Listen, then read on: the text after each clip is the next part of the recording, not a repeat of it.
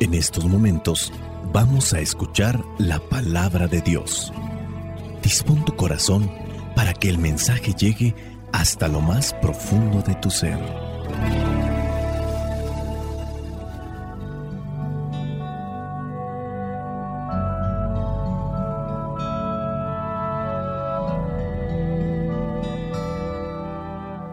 El Evangelio que la iglesia nos presenta para el día de hoy corresponde a Lucas capítulo 12, versículos del 13 al 21. Dice así, uno de entre la gente le dijo a Jesús, Maestro, dile a mi hermano que me dé mi parte de la herencia.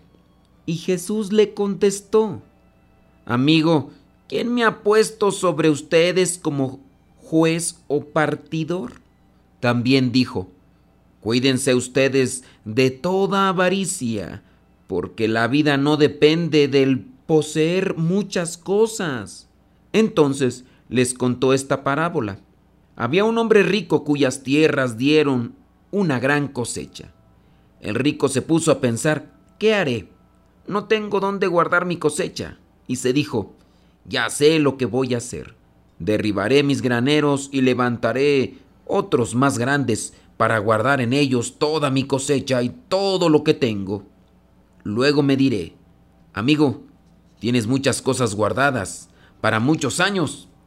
Descansa, come, bebe, goza de la vida. Pero Dios le dijo, necio, esta misma noche perderás la vida y lo que tienes guardado. ¿Para quién será? Así le pasa al hombre que amontona riquezas para sí mismo, pero es pobre delante de Dios. Palabra de Dios, te alabamos Señor. Escuchar tu palabra es inicio de fe Señor. Meditar tu palabra es captar tu mensaje de amor, proclamar tu palabra, Señor, es estar embebido de ti, proclamar tu palabra, Señor, es ya dar testimonio de ti en el Evangelio del día de hoy se presenta un tema muy actual. Qué pocas son las familias en la que no hay problemas con las herencias. Normalmente los problemas no surgen porque cada uno exige sus derechos legítimos, sino porque, aunque casi nadie lo reconoce, en casi todos se esconde la codicia. Hay que pedir al Señor que nos ayude a reconocer la codicia, consciente o inconsciente que influye, condiciona y en ocasiones determina nuestra actuación y que por consiguiente marca las relaciones con los demás y con Dios. Codicia, ambición o envidia todas juntas. Esta situación se da en las familias, también se da en los grupos de iglesia, grupos de trabajo. Nos hace confrontarnos, nos hace discutir y nos distancia unos de otros. No nos miramos como hijos de Dios, tampoco nos miramos como hermanos y en algunos casos ni como familia. Pocas son las personas que tienen la fortaleza para alejarse de esa ambición, de esa envidia, de esa codicia. En el Evangelio del día de hoy dice que uno de entre la gente va con Jesús para que Él sea el intermediario, que Jesús vaya con este hermano y que le diga que le dé la parte de herencia que le toca a su otro hermano. Y es ahí cuando buscamos que Jesús sea nuestro intercesor, nuestro puente o el que nos arregle las situaciones que nosotros no alcanzamos. No sé si te acuerdas de aquel pasaje donde está Marta y María y está Marta atareada con las muchas cosas que está haciendo porque está de visita Jesús con sus apóstoles. Y también Marta va con Jesús para decirle, Maestro, no te preocupa que yo ando con muchas cosas y mi hermana ahí está sentada, nada más escuchándote. Muchas veces nosotros podemos agarrar la palabra de Dios o podemos buscar a Dios solamente para buscar un beneficio propio.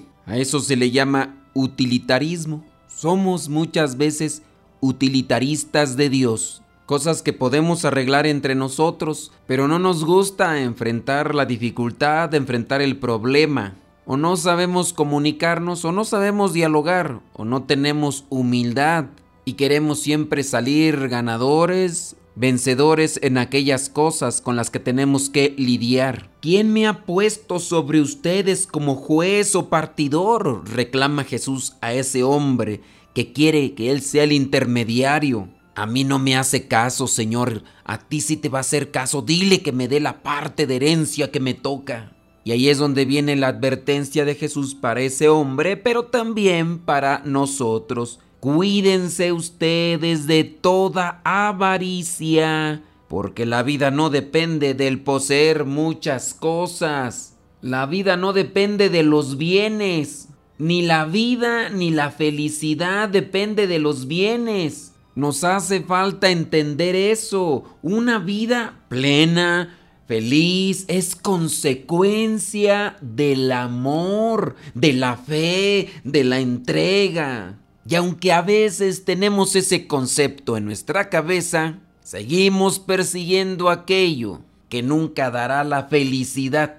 Hay personas que han perdido el rumbo en sus vidas y piensan que la felicidad depende de la lujuria. Hay quien puede pensar que en el cumplimiento de las fantasías movidas por la lujuria encontrará mayor felicidad. Y aunque denigre su cuerpo, aunque denigre su matrimonio, esa persona ha caído en la trampa, ha pescado el anzuelo del demonio y ahora incluso tiene una obsesión por querer que se realicen sus fantasías. Algunos han logrado chantajear a su pareja para que se realice aquel acto con el cual sueñan. Después de eso, buscarán otra cosa más. Después, otra, porque el egoísmo, porque la lujuria nunca tiene llenaderas. Peor aún, más vacíos estarán, porque más distantes estarán de Dios. Caemos en la trampa de que la felicidad en esta vida depende del tener, del hacer cosas como tal. Algunos buscan el poder, el control. Y como lo más cercano es poseer, muchas personas siempre estaremos buscando poseer, aunque no lo usemos, con tal de tenerlo amontonado y darme ese gusto de que ahí lo tengo, nos contentamos con pequeños dulces. En el Evangelio del día de hoy Jesús cuenta una parábola esperando que de esa manera reflexione aquel hombre que lo ha buscado solamente como intermediario para obtener la herencia. No buscó a Jesús como intermediario para solucionar esa dificultad que tiene con su hermano, sino solamente para adquirir aquel bien material con el cual piensa que será feliz. Yo no sé si tú conoces o sabes de algunos hermanos de sangre que no se hablan por cuestiones de herencia, y a veces cosas mínimas, ni siquiera son grandes fortunas, ni siquiera son muchos bienes materiales, pero aquello les ha puesto como ciegos en esta vida. Incluso han confrontado a las familias. Desaprovechamos el tiempo, desaprovechamos la vida, desaprovechamos la oportunidad de ser realmente felices. Otras veces te he contado aquella situación que se dio en una familia. El señor estaba gravemente enfermo en el hospital prácticamente lo desahuciaron. La familia, dueña y propietaria de algunos bienes materiales, tenía la posibilidad de contratar a una enfermera para que le diera la mejor atención a este enfermo ahí en su casa. Era el jefe de la familia. La enfermera no entendía por qué el cuadro de enfermedad de aquel hombre era tan grave y aún así no moría. Esta enfermera, acercada a las cosas de Dios, hizo una petición para con aquel enfermo si es que era cristiano católico, que mandaran traer a un sacerdote y la familia accedió. El enfermo se confesó, recibió el sacramento, pero su condición física seguía en la misma situación. La enfermera no comprendía cómo un cuerpo podía estar soportando esa situación que mantenía su organismo. Nuevamente la enfermera hizo un cuestionamiento a la familia y preguntó si es que el enfermo tenía un disgusto o se encontraba distanciado de algún familiar. La familia no ocultó nada y contestó. Dio a conocer que efectivamente el señor que estaba ahí en cama con aquella situación lamentable estaba enojado con uno de sus hermanos de sangre por cuestiones de repartición de bienes materiales.